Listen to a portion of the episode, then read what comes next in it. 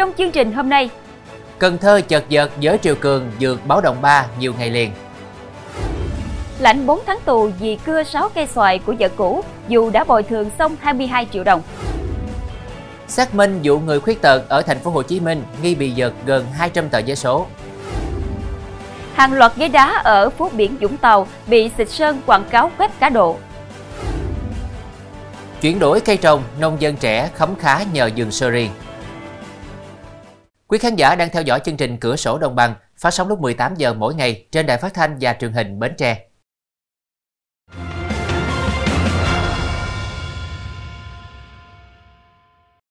Thưa quý vị, mở đầu chương trình là thông tin. Sáng nay, triều cường tiếp tục dược báo động 3, khiến nhiều tuyến đường nội ô Cần Thơ chìm trong biển nước. Được biết, đây là ngày thứ tư liên tiếp mực nước dược báo động 3, người dân đi làm, chở con đi học chật vật di chuyển lúc cao điểm vào sáng sớm và chiều tối. Đường Cách mạng tháng 8, Trần Hưng Đạo, Lý Tự Trọng, Trần Việt Châu tiếp tục là khu vực bị ảnh hưởng nặng. Nước bắt đầu tràn vào nhiều tuyến đường từ 4 giờ đến 7 giờ mới rút chậm. Nước dâng cao lúc cao điểm khiến việc lưu thông qua các tuyến đường gặp khó khăn.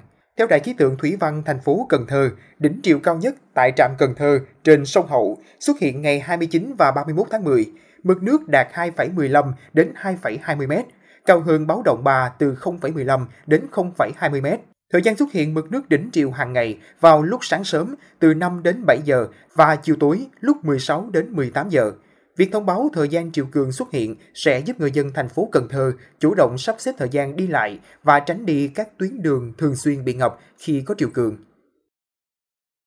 Thưa quý vị, hơn một tháng nay, ông Phan Văn Bên, 68 tuổi, ngụ thành phố Cao Lãnh, tỉnh Đồng Tháp, mất ăn mất ngủ vì bị Tòa án Nhân dân thành phố Cao Lãnh tuyên phạt 4 tháng tù giam tội quỷ hoại tài sản. Theo tìm hiểu, người đàn ông 68 tuổi đã cưa hạ 6 cây xoài trên phần đất đã chia cho vợ cũ. Dù đã bồi thường xong 22 triệu, vẫn bị tuyên 4 tháng tù giam. Hiện ông Bên đã làm đơn kháng cáo lên Tòa án Nhân dân tỉnh Đồng Tháp xin hưởng án treo. Trước đó, Phan Văn Bên và vợ ly hôn, diện tích đất là 562 m2, gồm cây trồng và vật kiến trúc gắn liền với đất tại phường 4 thành phố Cao Lãnh, được tòa án phân chia cho vợ ông sở hữu. Ông Bên không còn quyền trên diện tích đất đã được phân chia cho vợ. Ngày 31 tháng 1 2023, ông Bên tự ý cưa hạ 6 cây xoài tại thửa đất nêu trên. Sau đó, vợ cũ làm đơn gửi đến Ủy ban Nhân dân phường 4 yêu cầu bồi thường thiệt hại tài sản với số tiền 22 triệu đồng. Ông Bên đồng ý và bồi thường xong. Đến ngày 8 tháng 3, vợ cũ ông Bên tiếp tục làm đơn yêu cầu xử lý hình sự hành vi hủy hoại tài sản. Sau đó, cơ quan chức năng thẩm định lại giá trị 6 cây xoài là 15 triệu đồng. Theo bản án của Tòa án Nhân dân thành phố Cao Lãnh, quá trình điều tra, bị cáo bên đã thành khẩn khai nhận hành vi, đồng thời xin giảm nhẹ hình phạt.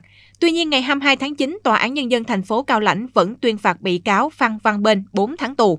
Hiện ông Bên đã làm đơn kháng cáo lên Tòa án Nhân dân tỉnh Đồng Tháp xin hưởng án treo. Thưa quý vị, mật qua dừa tươi Oranit Sóc San đặc sản Trà Vinh chính thức xuất khẩu chính ngạch sang thị trường Mỹ, đánh dấu cột mốc mở rộng thị trường xuất khẩu là tiền đề để kết nối và giới thiệu các sản phẩm từ mật qua dừa hữu cơ đến thị trường này. Được biết, đây là sản phẩm của công ty trách nhiệm hữu hạn Trà Dinh Farm, doanh nghiệp tiên phong sản xuất theo hướng hữu cơ thân thiện môi trường. Mật hoa dừa tươi là một trong số 19 sản phẩm thuộc nhóm thực phẩm đạt hạng ô cốp 5 sao do Hội đồng đánh giá phân hạng sản phẩm ô cốp cấp trung ương năm 2023 công nhận. Theo kế hoạch, sau thành công của đơn hàng đầu tiên, bình quân mỗi tháng 20.000 đến 40.000 chai nước uống mật hoa dừa tươi sẽ được xuất khẩu sang thị trường Hoa Kỳ. Trà Vinh có diện tích trồng dừa đứng thứ hai cả nước, chỉ sau tỉnh Bến Tre. Hiện nay, tỉnh có diện tích trồng dừa trên 26.000 hecta với gần 7 triệu cây, sản lượng trên 370.000 tấn, tương đương 444 triệu quả một năm, tập trung nhiều nhất ở các huyện Càng Long, Tiểu Cần và Cầu Kè. Nước uống mật hoa dừa tươi được xuất khẩu chính ngạch sang Mỹ đánh dấu cột mốc mới, mở thêm cơ hội đưa đặc sản Trà Vinh vươn xa và nâng tầm giá trị.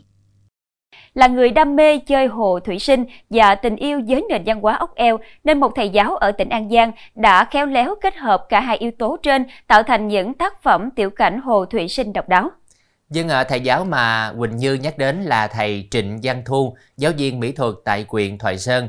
Sự sáng tạo này không chỉ mang lại cảm giác giải trí mới lạ mà còn mang lại cho người xem sự thăng hoa về nền văn hóa cổ xưa gắn liền với địa danh của vùng đất Thoại Sơn.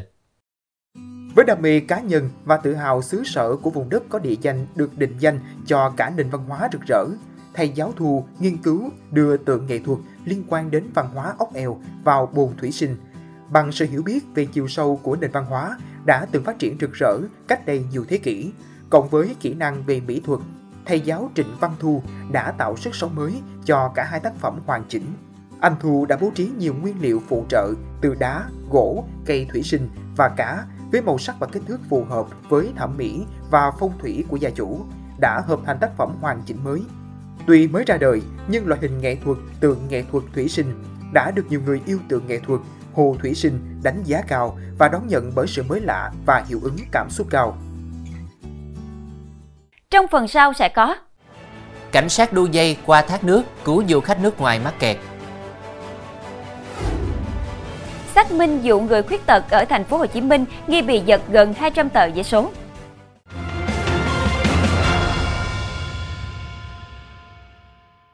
Thưa quý vị, nam du khách quốc tịch Nga khi đang cùng nhóm bạn đến tham quan ở khu vực suối Mơ Kerem thuộc địa phận thôn An Định, xã Quả Bắc, huyện Quả Giang, Đà Nẵng thì gặp sự cố bị mắc kẹt ở hốc đá giữa thác nước chảy xiết. Cảnh sát sau đó trang bị phao tròn cứu sinh cố định dây thừng và từ từ kéo nam du khách thoát khỏi thác nước an toàn sau gần 30 phút tiếp cận. Do vị trí của du khách mắc kẹt tại con suối cách đường chính khoảng một cây số, nên lực lượng cứu hộ phải vất vả mang theo thiết bị chuyên dụng đi bộ vào để triển khai đội hình cứu nạn cứu hộ. Đánh giá tình hình nước chảy xiết rất khó có thể tiếp cận được người bị nạn, nên chỉ huy lực lượng cứu nạn cử một tổ cán bộ do kinh nghiệm vượt thác đu dây tiếp cận. Mọi người thoát tim chứng kiến cảnh lực lượng cứu nạn đu dây cứu năm du khách mắc kẹt trong hốc đá. Bên ngoài là dòng thác đang chảy xiết. Sau gần 30 phút, lực lượng cứu nạn cứu hộ đã đưa du khách thoát khỏi thác nước an toàn. Thưa quý vị, nam thanh niên có biểu hiện đi chậm, nói chậm và nói không rõ tiếng trong lúc bán vé số dạo ở đường Võ Văn Dân, huyện Bình Chánh, thành phố Hồ Chí Minh thì bị kẻ gian giật mất sắp vé số gần 200 tờ. Liên quan vụ việc, Công an xã Vĩnh Lộc B, huyện Bình Chánh đang tiến hành làm rõ. Công an đã đến khu vực được cho là xảy ra vụ việc để xác minh. Thông tin ban đầu, tối ngày 28 tháng 10, một người dân sống gần đường Võ Văn Vân, xã Vĩnh Lộc B, nghe tiếng la của anh Lý Đăng Khoa khoảng 30 tuổi và có một người chạy xe máy rời đi. Người thanh niên khi được hỏi thăm, hoàng hốt, ra hiểu rằng bị cướp giật vé số. Theo chia sẻ của người dân, anh Khoa bị bệnh từ nhỏ và sống với cha ruột. Hơn 5 năm trước, cha của anh qua đời và anh sống với gia đình người chú. Dù không đi lại được như người bình thường và nói nhiều câu không rõ, nhưng để kiếm tiền trang trải cuộc sống, anh Khoa đi bán vé số từ Tết Nguyên đáng đến nay. Sau khi biết anh bị giật tài sản, người thân đã tới đón anh về nhà. Nhờ sự giúp đỡ của người dân, đến sáng 29 tháng 10, anh Khoa tiếp tục đi bán vé số trở lại. Thưa quý vị, đây là hình ảnh ghế đá công viên trên địa bàn thành phố Vũng Tàu đã bị các đối tượng phun vẽ sơn quảng cáo làm giấy bẩn.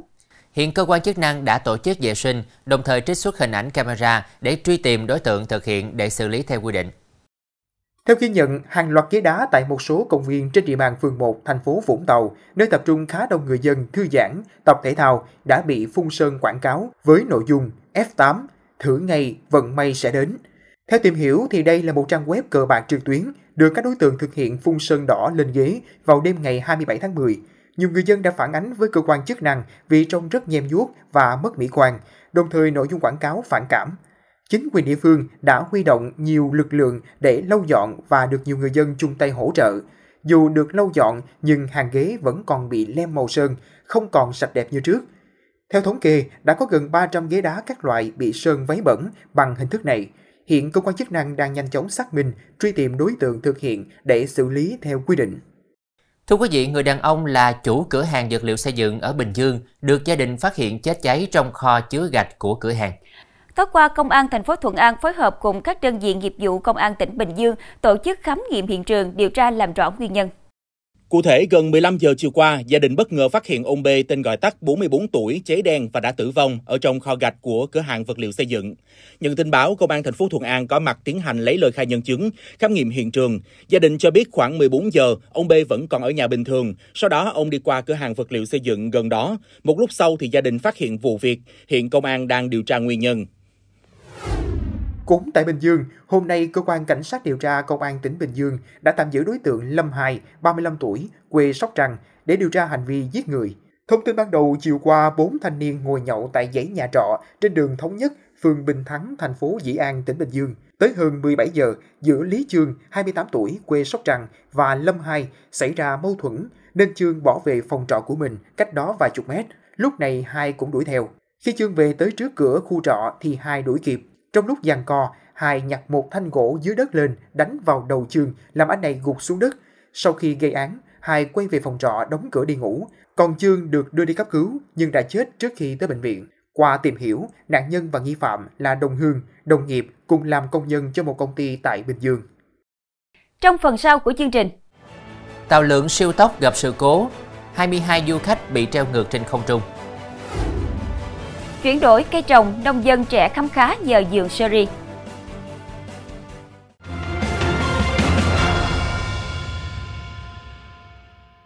Thưa quý vị, sau đây xin được chuyển sang tin thế giới. Ít nhất hai người thiệt mạng và 18 người bị thương trong một vụ đấu súng đẫm máu xảy ra ở thành phố Tampa, bang Florida của Mỹ vào rạng sáng ngày 29 tháng 10 theo giờ địa phương. Theo cảnh sát địa phương, cuộc ẩu đả giữa hai nhóm đã trở thành thảm họa đẫm máu trong lễ hội Halloween khi hai bên nổ súng vào nhau trên đường phố.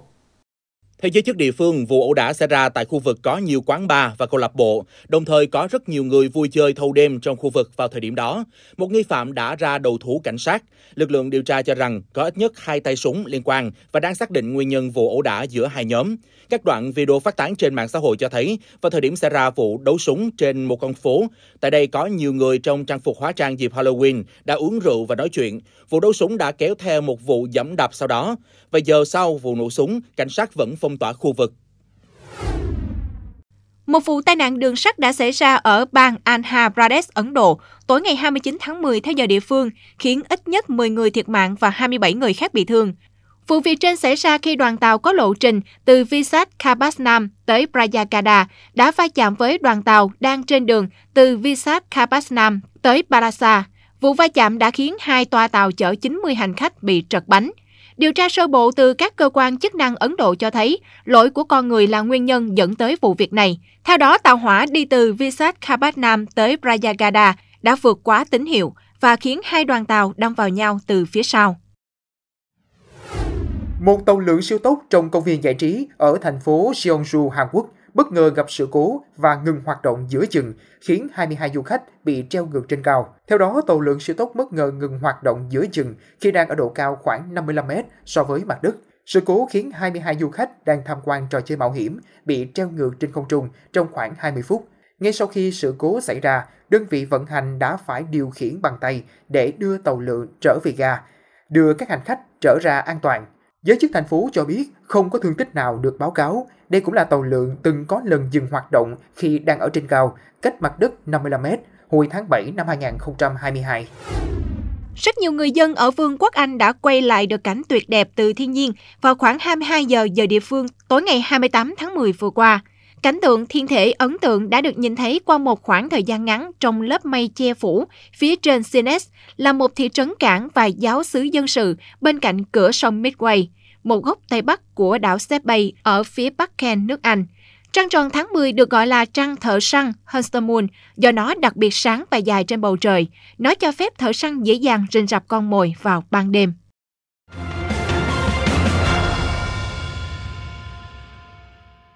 Thưa quý vị, dù tuổi còn rất trẻ, nhưng nông dân này có kinh nghiệm trồng trọt chăn nuôi. Tận dụng dùng đất chợ mới tỉnh An Giang thích nghi với cây sơ ri nên nhiều năm qua anh mạnh dạn chuyển đổi cơ cấu cây trồng.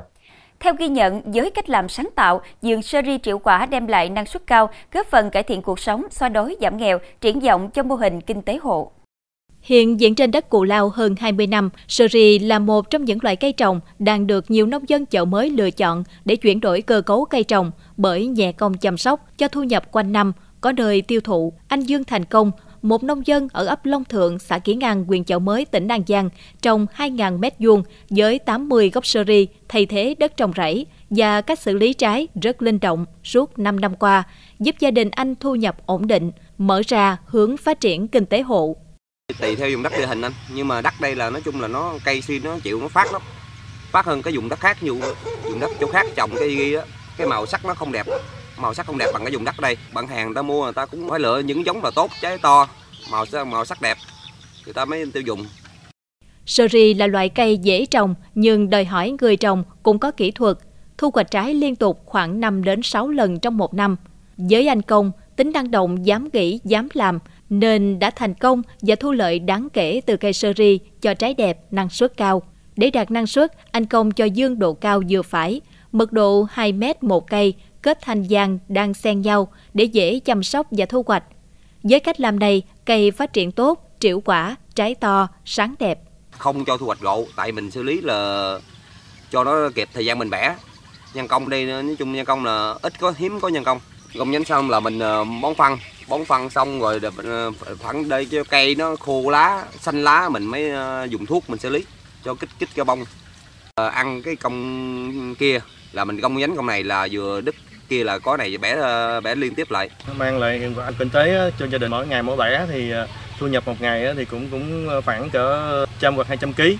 Mô hình nó rất là độc đáo tại vì chưa từng thấy cái mô hình của vườn sagi nào như vườn sagi này nếu so với các loại cây ăn trái khác thì giá trị kinh tế của cây sơ ri không cao. Tuy nhiên, loại cây trồng này chịu được môi trường khắc nghiệt như khô hạn, ngập úng hay đất nghèo chất dinh dưỡng, có tuổi thọ cao và cho trái quanh năm, ít vốn đầu tư, ít công chăm sóc, nên từ khi chuyển đổi canh tác, cuộc sống của anh Dương thành công đã cải thiện hơn bởi trái sơ ri luôn ổn định đầu ra, bán được giá cao nhờ trái to và sạch.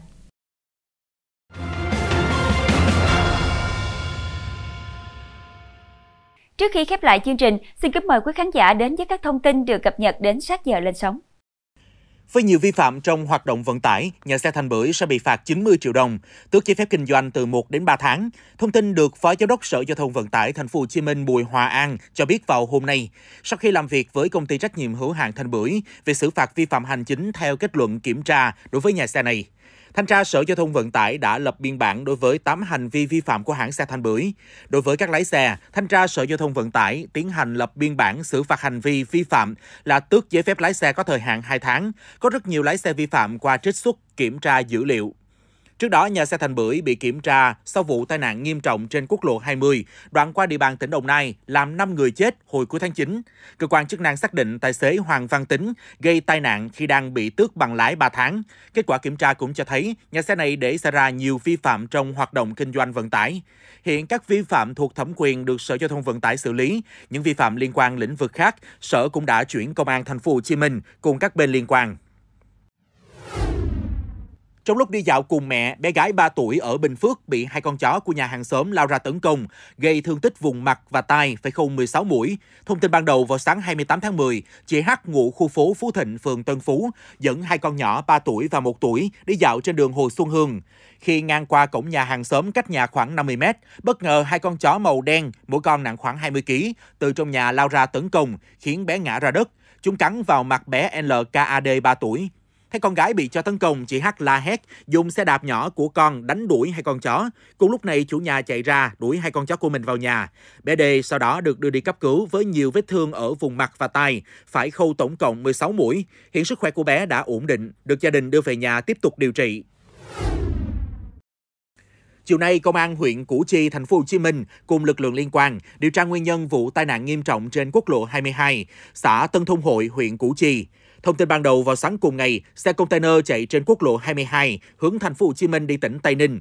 Khi cách điểm giao quốc lộ 22, Liêu Bình Hương, xã Tân Thông Hội khoảng 100 m thì xe này tông ngã hàng loạt giải phân cách rồi lao sang làng xe máy. Sau đó, xe này va chạm với một xe máy do chị H 38 tuổi là công nhân điều khiển, khiến chị H chết tại chỗ.